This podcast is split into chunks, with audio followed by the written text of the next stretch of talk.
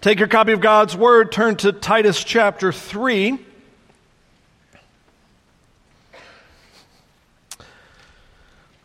Very short passage today, just three verses.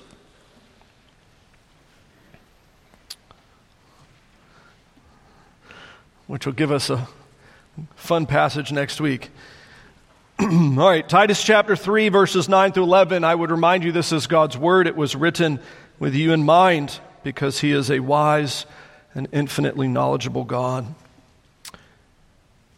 But avoid foolish controversies, genealogies, dissensions, and quarrels about the law, for they are unprofitable, worthless. As for a person who stirs up division, after warning him once, and then twice have nothing more to do with him, knowing that such a person is warped and sinful. He is self condemned. Let's pray. Father, we ask that you would speak to us, not just in your word, but in the preaching of your word. We are frail creatures. And so we ask that your spirit would be strong and that he would speak and that even he would listen in our hearts for Christ's sake. Amen.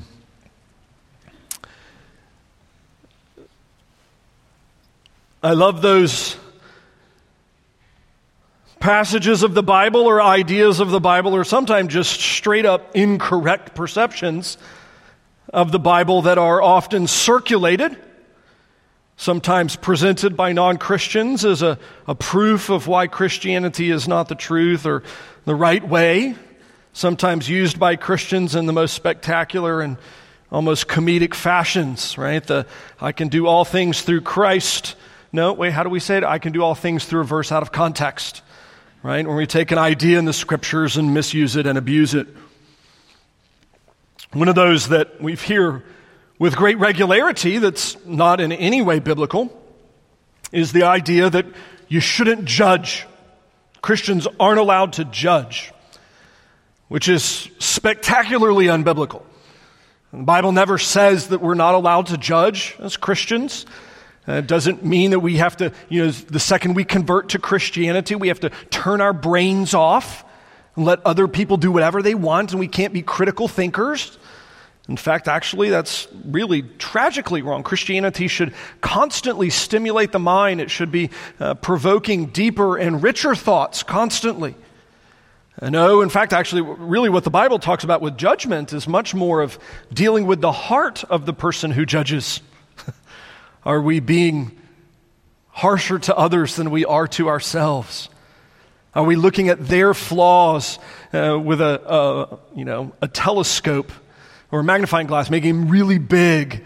And we are we taking ours and making them kind of, you know, covered over and as hidden as possible. It deals with the heart, but not just the heart. It deals with the content too, and this is actually, I think, uh, one of the more difficult things for Christians to learn is that it, it's so easy for us to see what we perceive as the failings of another person, uh, what, perceive what they are. It's so easy for us to look around and say, well, that person's stupid. I, I, see what their faults are. It's so easy for us to see the ways in which that person upsets us and then to uh, find them wanting, to find them coming up short. It's so easy for us to do all of this, but really uh, for us to kind of honestly hide the fact, lie to ourselves that the ultimate standard that we're using to evaluate others is really just our preferences. It's really just uh, our preferences kind of wrapped up in kind of Bible-ish sounding language to make it sound cleaner and neater and tidier and more holy when in reality it's just your likes and your dislikes being applied unfairly and uncharitably toward others. It's one of the reasons why I love the running kind of digs that I take at cat owners. Because immediately it kind of puts our hackles up to say that cats are lesser than dogs, and everybody knows they are. We see it's one of those areas where uh, automatically you're, you're talking about the, the thing that lives in my house. How dare you? And our preferences suddenly become so easily a source of judgment. Or if somebody were to come in and say that Pepsi is better than Coke. I mean, no one says that, but if somebody were to say that, you know your, your hackles would get up. You'd feel it deep in your soul. That's just not right. It's just not true.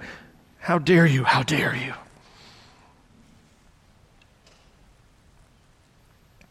Titus is a book written to a pastor trying to organize a church, a church that's young and growing. It's a fledgling little church that's growing in a part of the world uh, that is filled with kind of, uh, well, immorality as much of the Roman world was. It's not like they were known for their piety. But a kind of weird, unique little community living on an island that was known for its kind of, we would call them today, libertarian thoughts. Right? They hated the government. They were constantly kind of halfway in a state of rebellion. Got invaded a couple of times because of it. Just kind of constantly on the fringes of acceptable society because they liked to be free. They're the kind of people that most of us probably would have enjoyed uh, until they went crazy, and then we wouldn't like them anymore. And the church is attempting to grow there. And so you have Paul sending Titus to come in and to be the pastor. And it's intriguing when you really think about this book from the perspective of what does the young church need to grow? What does the young church need to grow? And the answers are answers that I think many of us probably wouldn't have, have thought if we were writing God's word, which is why we didn't write God's word. God wrote it. He starts with Officers, you need officers for the church to grow. You need godly elders to lead the way. You need holy men who can teach the word. Oh, um, probably not where I would have started, particularly for kind of an anti authoritarian uh, community, a, a, libertarian community. I don't want anybody to govern me. I'm the ungovernable. And interestingly, what's the pastor supposed to do? Come in and create governance. Don't tread on me. No, absolutely. That's what God does. He does tread on you. You're not the boss. He is. You're not the one who dictates the terms of the relationship. He is. You're not the one in charge. He is. And then for this pastor and for these elders to then begin kind of going after false teaching that's kind of flourishing in their midst. I love thinking about kind of the letters that were written to these churches because you think about like probably most of these churches were substantially smaller than this one. This is such a funny thing to think about that their problems were so serious that God addressed them specifically with His Word and then did it in a way that it would apply to us. And what's this church struggling with? This church is struggling because they have begun to divorce good thinking from good living. Orthodoxy from orthopraxy. They've separated in some fashion right belief from right action. And as a result, you have this book, which is, I think, probably the single most practical book in the New Testament, maybe perhaps after James. It's just command after command after command after command after command with this one kind of beautiful gospel um, portrait there uh, at the end of chapter 2. Until we get here to the kind of closing instructions. And now you have Paul instructing this new pastor how specifically to deal with uh, at least one specific gentleman, probably a couple in their midst. And you have Paul, the great church planter, one of the, probably I think, the smartest man alive at the time, certainly the most educated man in the world. Do you have him saying, well, well just don't judge? Right? Just don't judge. How, how dare you? Don't judge. Or do you have him saying, well, look, you just got to be nice and everybody will be fine? Or do you have him saying, well, look, hey, they're entitled to their opinion? Or do you have him saying, well, as long as it doesn't hurt anybody else, they can believe whatever they want? Well, interestingly, you have some of those ideas kind of for those outside the church. Right? The unbeliever outside the church can believe what the unbeliever wishes. They will get consequences for that, which is why we want them to come in. But for those inside the church, this idea of, a, of a, the church being, in some sense, a judgment free zone is really a, a false thing. It's, it, it's really a misnomer. Right? It, we're to judge charitably, we're to judge the way that we would want to be judged ourselves. We, we, are to judge in a way that is uh, overly kind with each other. right? Jesus actually looked through for this sermon all of the times that he talks about judgment. And almost all of them is dealing with your heart. The measure that you use to judge others is the measure that you're going to be judged with. Things like that. But so much of it is dealing with our, our, our souls. But when it comes to the church, you can't just say what you want to say and live the way you want to live and still be inside. Because Christians are a very specifically defined thing. This is something that I think is really hard uh, for us to understand and appreciate in the South, American South. Because, you know, many of us, if you grew up in this part of the country, everybody here says they're a Christian, or at least they were when you're growing up. They may have no idea what the Bible teaches. They may not even own the Bible. I remember talking to somebody um, this calendar year, earlier this calendar year, who said they were a Christian, but when I said, Well, do you know the gospel? They were like, I've never heard that word. What is the gospel? All right, well, let's talk about that. I, I, this is my favorite conversation. I love to tell you what the gospel is. Let's talk about that. Uh, funny enough, 20 minutes later, I really want that. That sounds really good. Yeah, friend, it does. Your church should have told you about it 20 years ago. But in a culture that kind of everyone has said, at least for portions of it, that they're a Christian, it's, it's very hard to kind of distinguish who's in and who's out.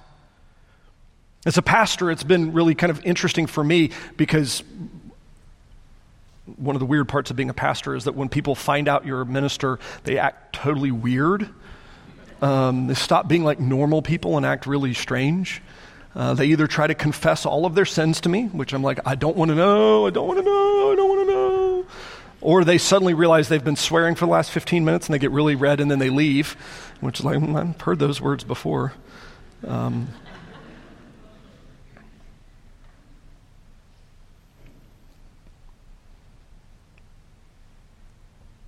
we haven't done a good job of kind of clearly delineating who's in and who's out. What a Christian looks like, what a Christian believes, what a Christian acts like versus those that aren't. Those that are different, those that are pretenders. That's one of the things I've had to figure out as a pastor. Interacting with people is like everybody pretends to be a good person in front of me. It makes evangelism incredibly difficult. Right? I've been a Christian all my life. I figured out my favorite question for this. Don't tell anyone. It's a great question. I ask them what their pastor's last name is. That's usually my primary indicator of a person's spiritual condition when I'm doing evangelism. What's your pastor's last name? Because interestingly, if they don't know his last name, odds are they haven't been in the building enough times to even talk to him. They have no idea who he is, and if they haven't been in the building enough times to know his last name, they probably aren't in church, and therefore they probably don't know their Bibles. It gives me an opportunity to evangelize. It's a great question. Really tricky, really tricky. Looks simple on the surface. Oh, who's your pastor? Oh, I'm Pastor Chris. I love Pastor. Oh, what's his last name? No idea. There it is. What am I doing with that? Is trying to help myself kind of discern the categories of, of difference of inside and outside. Because in the South, the American South particularly, until fairly recently, those things have been so synonymous, it's made it extremely difficult to be a part of the Lord's church or to be outside the Lord's church when everybody claims the same and everything looks the same. When people inside the church act the same way as those outside the church, and those outside the church act the same way as those inside the church, and there's no noticeable difference. Well, that's not what's happening in Crete. Right? In Crete, you have a culture that is degenerate. You have a culture that is uh, overtly rebellious against God and against the empire and the emperor. You have a, a culture that is intentionally sensual and driven by pleasure. It's very much kind of where ours is and is headed. And so, part of what Paul instructs the church to do is to be very careful about drawing those lines as to who's in and who's out to make it clear. And they're maybe not the exact lines that we would expect them to be. We're going to look at two and then a couple of applications just briefly. First thing is the danger, right? The, the application here of making mountains out of molehills. Some of you know that illustration, some of you don't. You didn't grow up in a world where moles lived in your yard. I did. I understand what those are. It's one of our famous stories about my sister. She came in when she was, you know, very, very young, very little, and uh, came in crying to my mother and was like, Mom, Mom, Mom, the mole bit me. Which mom asked the right question, right? What mole? It's a good question. My sister's like, this one, you know, and it's dangling from her finger from where it had chomped down on the end of her finger. She, I don't know how she found it in the yard. Right? Molehill's a little hill, tiny little one, right? It's maybe that big, an inch tall, not just a little kind of bump in the yard. But making a mountain out of a molehill is to take that tiny little bump and to expand it and inflate it and to increase it until it becomes the very Mount Everest itself. The tiniest little thing is expanded until it becomes this expansive, comprehensive, immeasurably large thing. Which is what's taking place in verse 9. But avoid. And he's going to give us a list of things that are to be avoided. Foolish controversies now, these are the kind of controversies that would exist in a church. And again, eh, libertarians, we all have those friends, we know what they can be like, that would argue over something that can't be known, that can't be resolved, but is a really fun thing to argue about. Argument for argument's sake, it's just foolishness, it's stupid, it's pointless, it can't be resolved. Now, rather than just, you know, the, the goofing around that friends will have with each other, we have a good argument and laugh at it and move on, and that was just the whole purpose of it, to be silly. You know, the what would you rather do kind of questions or things like that. What's happened in this part of the church is that uh, these controversies have begun to get traction. And so you have people that are beginning to take sides, beginning to choose sides, and beginning to kind of define themselves by their stance on something of third or fourth or fifth or sixth tier importance, or perhaps even something that cannot be defined at all. It's becoming their identity. They're saying, I am this kind of person. And you're not, and you're on the wrong side. You need to change. I'm a small dog person. You're a big dog or a cat person. Y'all need to change. You're in the wrong. The little living mops that clean your floor when they walk, they're the best. The tiny little things that you can kick by accident right? Something stupid and foolish, but has become definitive about who they are. The genealogies, this is one that um, some in here might relate to. Sorry if I step on your toes, but not really that sorry at all, actually. Uh, what the Jews had begun to do in the church is they had begun to really, there's kind of two arguments being made next to the genealogies. Uh, they were taking kind of this mystical family tree lineage that the Jewish rabbis had constructed outside of the Old Testament, and were trying to argue that, like, some of the family family lines were kind of more powerful, more significant, or whatever else, and that I am more important because I'm connected to it. And that's really kind of that second application point is that I am more important because I am descended from this person. I'm more important because I'm a descendant of Joan of Arc or whoever else, like whatever. We see this where people are trying to kind of identify to find value, to find meaning, to find merit based on their relationship to someone else. That's why, if you're ever on the internet, Facebook, that God-forsaken place, Facebook, you have all of the different quizzes of like, which celebrity do you look like? Which Harry Potter character are you like? Which, you know, all of the different quizzes that are, all they're designed to do is to try to give you a sense of meaning and importance because you're connected to somebody bigger and better than you. And weirdly enough, none of them are like, Are you a child of God? Yes, you're important. Wow, that was a really simple quiz. I think I passed it, right? It's not hard at all. They were doing the same thing where they were taking these kind of Jewish genealogies and trying to argue that my family is better than your family. My dad can beat up your dad because I'm from a more important family than all of you losers, which you should have already known because I'm better than you. Dissensions a synonym, similarly, happening here where they're just being argumentative and then even further pushing into this Jewish culture. Quarrels about the law, where they're taking these Old Testament laws and, and kind of parsing out all of the various applications of them to the nth degree where they can argue minutia. This is the equivalent of like lawyers arguing for fun. And some of us, you remember this in sermons past, but you remember they don't have television in this time obviously. And so one of the things that they, they did for fun is no different than we have today, right? Who's the lady who makes the most money on television in America? Judge Judy, that's right. Judge Judy is the most profitable woman in America right now. Uh, and no, her contract is obscene how much money that woman makes. It's unbelievable because everybody likes a good argument. We love watching a good argument. And that's what they did back then too, is that when they didn't, you know, have when they did have their free time, they would just go to the square and watch their lawyers argue with each other. Uh, they called them rhetoricians, and it was much more polished, but it was just it was you go watch a good argument. It's the old Monty Python sketch. Would you like the five minutes or the full half hours? Just go watch an argument.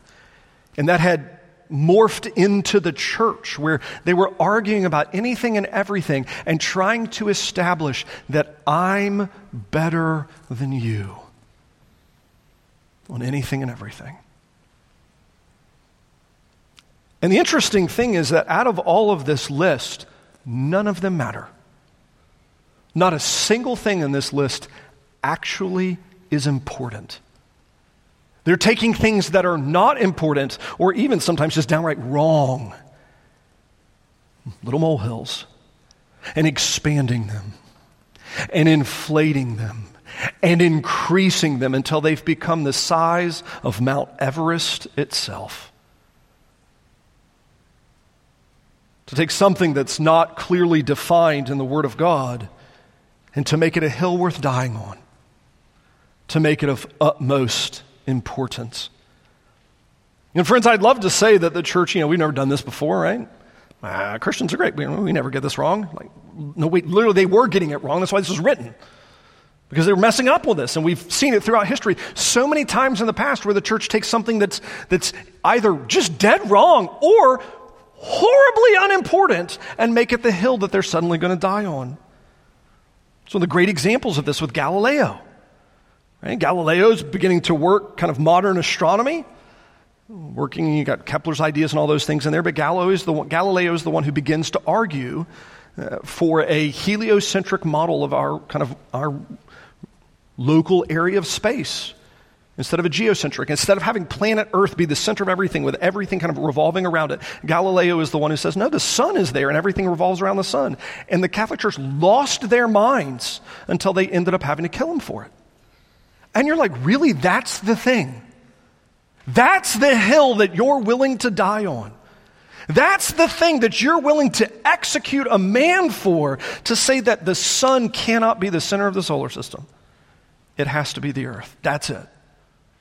That's pretty special considering we really only have one point in space that we can measure it from Earth. We can't even see, there's not even two points to compare from Earth. That's all we have to measure from and you're going to kill a man for that. Times where we take things that are, are small, of lesser importance, and expand them and increase them and explode them. And this is obviously, I think, a danger for us as well. While we'd love to pretend that we're not those that do that, my, my priorities are perfect. I never have things out of whack. No, that, that, that's not true, actually.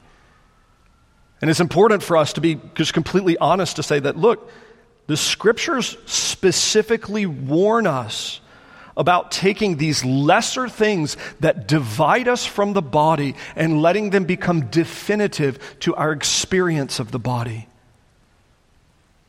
And friends, I'm going to go ahead and tell you right now as this church continues to grow in godliness and grow numerically, this will become increasingly a difficult thing. Because, and I'm going to be completely honest, most of us really stink at defining and differentiating our convictions from our preferences. And so when a thing is done a certain way, we get all bent out of shape and get angry and get bothered and get judgy McJudgerson at somebody else because we think they've done wrong and they're lesser for something that honestly is just preference. It's just preference. But we're blinded to that sometimes.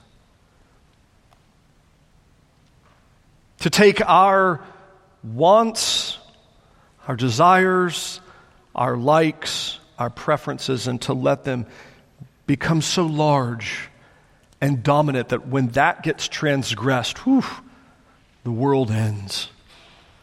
Now, notice what I'm saying is, is I'm not saying convictions. Right? Convictions are absolutely a big deal. Those are worth dying for if they're informed by the Bible. But if they're not informed by the Bible, friends, let's not cling to them so tightly. Right? Let's be flexible. I mean, I know I don't like that. I don't like being flexible. Some of you don't either. But maybe we ought to be able to, by God's mercy, consider others as better than ourselves. To not take these tiny little things and let them become big things. Now, some of you, some of you, this is it's probably a sermon that's maybe six months too late, or a year too late, or two years too late. I don't know. I don't know your heart. But some of you are already sitting in here currently and you're already angry with somebody. You're either angry with somebody in this room, or somebody in the other building, or somebody's homesick today, or maybe you're home with a, you're angry at a coworker or a family member or a thing like that. And you're bearing that anger with you, you carry it with you constantly. And friends, I would really, really encourage you to stop and consider how much of that anger is deserved over proper transgression and how much of it is just a difference of preference. Maybe handled poorly, maybe handled sinfully, but just a difference in preference. Right? Not letting the small things become the big things that end up splitting or killing a church. You think, well, that'll never happen to us. Well, that's the fastest way to make sure it does happen to us, actually. And so while you are the most wonderful group of people I've ever met, and you love each other so much, and you love me and my family so well, we got to be careful of this that we don't let our preferences begin to dominate the show. Instead, let the Word of God do it. And that's actually the second danger that immediately kind of follows on the heels of this. Danger number one is to take this little minutia, a, a molehill, and, and turn it into a mountain. The second is to take a mountain and then turn it into a molehill. To take something that is big and is Mount Everest, that is the most important, and to reduce it to something that's secondary or small or unimportant or easily overlooked. All right, this is crazy. Uh, all right, so as for a person who stirs up division, so the person who's doing this, warn them once, warn them twice, and then kick them out. Why do you kick them out? You kick them out because you know that such a person is, and this is an amazing statement here, they are warped, they are sinful, and they are self condemned. Wowzers. That, that is not the language of like, oh, don't judge. They're self condemned. Their own actions are doing it to themselves. They've been handed a length of rope, they've tied the knot themselves. They've hung themselves. There's a sense in which, even really, we're not judging them because they've already judged themselves. They've already declared their own guilt.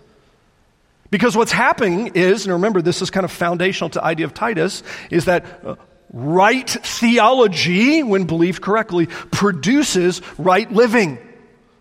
Those two things don't ever get separated right theology and right living. You can't have right living without right theology. You shouldn't have right theology without right living. They go hand in hand. That's what the heart of the Christian is. It's a person who knows the Lord and has been changed by him. You believe in Christ, and his spirit comes in and transforms you. Orthodoxy, right belief, orthopraxy, right action, going hand in hand. What's happening here is Paul's warning them against those that don't have the right action.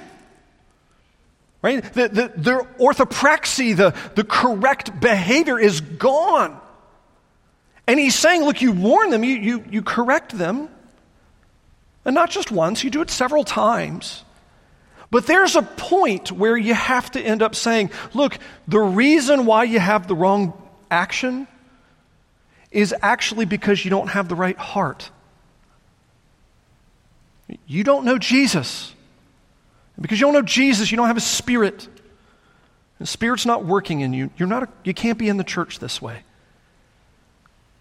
The church is filled with those who have right belief and right action. Now, I'm going to be very clear. Is the church filled with perfect people? no. No, not at all. Is the church filled with perfect theologians? No. I said in Sunday school today, I look forward when I get to heaven. I'm going to find out where I was wrong. It'll be great. But a congregant wisely said to me a couple weeks ago there's a major difference between somebody who's trying hard and failing and somebody who's just given up. Right, this is a distinction. This what's marking the Christian is, is a person who's trying by the Holy Spirit living within them. They're working to abide in Christ. They're working to, to labor, to grow in God's grace. And you know what? Praise God. They're going to fail. We're going to fail. But there's forgiveness and transformation. Instead, what's being warned here is a person who is actually taking the most important things and doing away with them. Taking those things that are the hills worth dying on and getting rid of them. Taking the things that are of utmost singular importance and to reduce them to nothing. Now, if you're a a historian of, uh, well, church history, American history, world history in any way, you can see, you know, this is a particular danger for Presbyterian churches. I, am not entirely sure why it is. I think it's true for all denominations, all forms of church government, but Presbyterianism particularly seems to be very open to this. That as you watch our history, we, we somehow so easily get comfortable compromising on very major things. I mean, you can look at just Presbyterianism in this nation. Right? We, Presbyterian Church, our, our theological forefathers was on the wrong side of the slavery and race conversation. 100% on the wrong side. It's indefensible, 100% wrong. We were on the wrong side of it. We had an opportunity to follow Girardeau, one of the great pastors out of Charleston. Instead, we followed Benjamin Morgan Palmer, really in the wrong direction. It was a terrible thing. We were on the wrong side. As 1860s into the 1890s, when our worship practices as a denomination, particularly in the North, coming out of New York City and such, became corrupted and the worship of the Presbyterian church degenerated, and they said, well, it's worth compromising on. We got to compromise, it'll be okay. And then as that eroded, it then worked backwards into our theology, where then we then had to say, well, maybe we can compromise on some of the other things. Well, maybe miracles, maybe the virgin birth, maybe the inerrancy of Scripture, maybe the resurrection. Maybe those are okay to compromise on. And then, even by 30s, 40s, 50s, in this denomination, even into the 70s, or what became this denomination, it had then worked into our actual practice, where we were turning a blind eye towards all forms of immorality. Our mother denomination, the one that we left the year before we left, the reason why we left, we ran our best slate of representatives to get the conservatives elected and uh, all of them lost. And the people that beat them, uh, one of them had made his reputation by taking church monies to start paying for abortions for the young girls in the church that had gotten pregnant. And one of the others actually had one of the page boys from the assembly in his hotel room and got him so drunk that the page boy had to go to the hospital for alcohol poisoning in the middle of the general assembly. Those were the two guys, two of the four that beat our guys and gals. Morality had eroded and dissolved. Now we look at our mother denomination, the PCUSA, and that's what it became after we left, after the merger. And they had to get rid of the rules regarding homosexuality because that's an area where they could compromise too. And for those, this is the most amazing thing. They didn't know how an easy way to write homosexuality into their rule book. So what they did is they just took out all laws regarding sexuality at all. So technically in the PC USA currently, it does not matter what sort of sexual deviant you are, the church can't fire you for it because there are no rules against it. It's amazing how simple compromises work down into massive catastrophe. That's what you have kind of, kind of held in tandem with this is one is this temptation to take things that are unimportant and to make them of, of, utmost importance. The other is this temptation to take things that are of utmost importance and to be willing to compromise on them a little bit. And to think, I know it's not good, but this one time it's okay. I mean, I know it's not good, but just this once. Just this once. Well, it's, it's, it's to promote peace. I mean, don't you know that if, if, if, I, if, I, keep this conviction, do you know what will happen?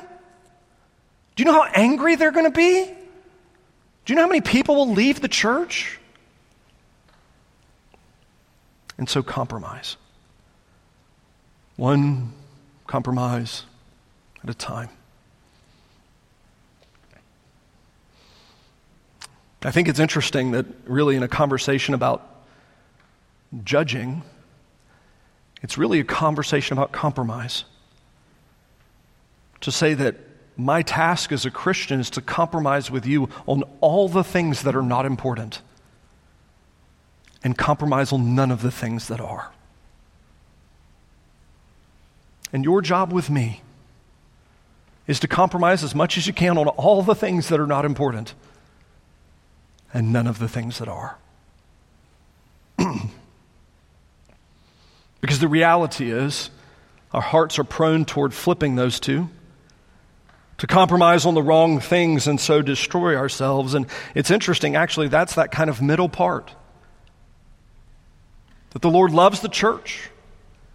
And it's interesting that you would think in, a conversation about this, maybe you might think, and I was be a little surprised, what the solution is that he presents, which is church discipline. You warn them once, you warn them twice, and then you excommunicate them. You, you cut them out of the church. And there's multiple reasons why you do this. Church discipline is practiced both formally and informally. It, it's not a punitive thing. Right? Fancy word there that means it's not oriented as like as a punishment thing. It's not, you did the crime, you do the time. That's not how church discipline works, either formally or informally. That's not it at all. The way that church discipline is designed to work is this we desire for people to know Christ. And when we are sufficiently convinced that either the theology or the practice is such that it puts them so out of step that we have to worry that they don't know Christ. We want you to know Christ. We want you to trust Christ. We want you to believe Christ. We want you to live in Him. Live out His word in obedience to Him. Live in the joy and the hope that He gives and that He brings. We want you to live compromising on all the things that are unimportant, staying strong in all the things that are, and so be filled with hope and change and growth and joy in the promises of God. And there are some of us, honestly, friends, that learn the easy way. And it takes just a simple conversation and the tears flow. And there are some of us that, though mom told us not to touch the stove because it's hot, we walk up and look her in the eye and put our hand on it anyways. And are determined to learn the hard way. You see, the purpose of church discipline is it's not punitive, it's, it's not punishment oriented, it's, it's restorative, it's to bring people back to Christ. But also, what you see here in verse 10 is to take the unbeliever and to cut them out. To draw a bit of a hard line to show who's in and who's out. To show that, no, look, transformation is important. Jesus didn't just save us from our sins, He saved us to obedience. He didn't just save us from living a stupid life, an evil life, and a hateful life. He saved us to change. Not perfection yet, that comes later after death. But He saved us to change, to being made new in the image of Christ.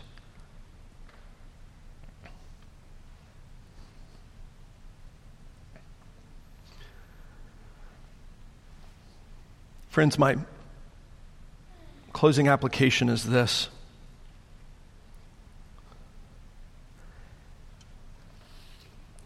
It's so easy for us to take these little problems and to make them into big problems and to spend all of our energy being distracted by those, to be occupied with the cause du jour, just whatever new thing is happening in the day and before of us. And to be preoccupied with whatever's trending on Twitter or whatever else it is, to, to be captured, to have our minds and our attention captured by whatever new celebrity scandal is taking place.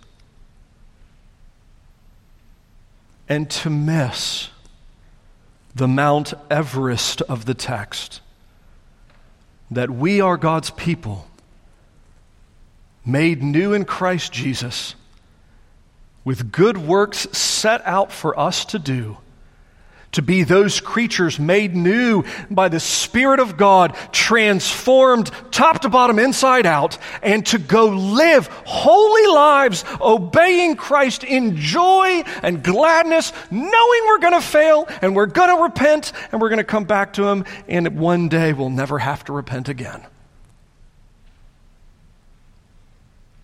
Friends, the danger for us all, I would say, even the biggest danger, is that we become so distracted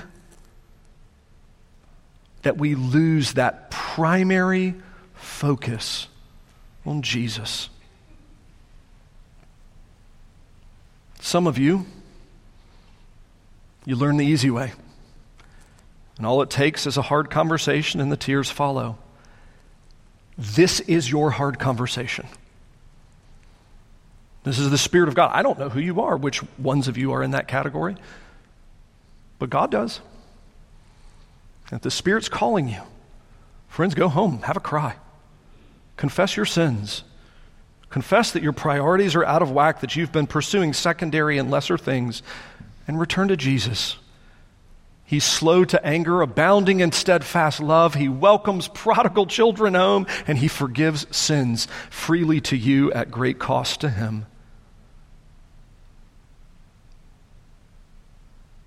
Please don't learn the hard way. Not this time. Father, thank you for your word. Thank you that you speak to us where we are, even in passages as direct as this. Forgive us for wandering from Jesus, our first and greatest love. Would you please restore to us the joy of your salvation? Forgive us of our sin. We pray for Christ's sake. Amen.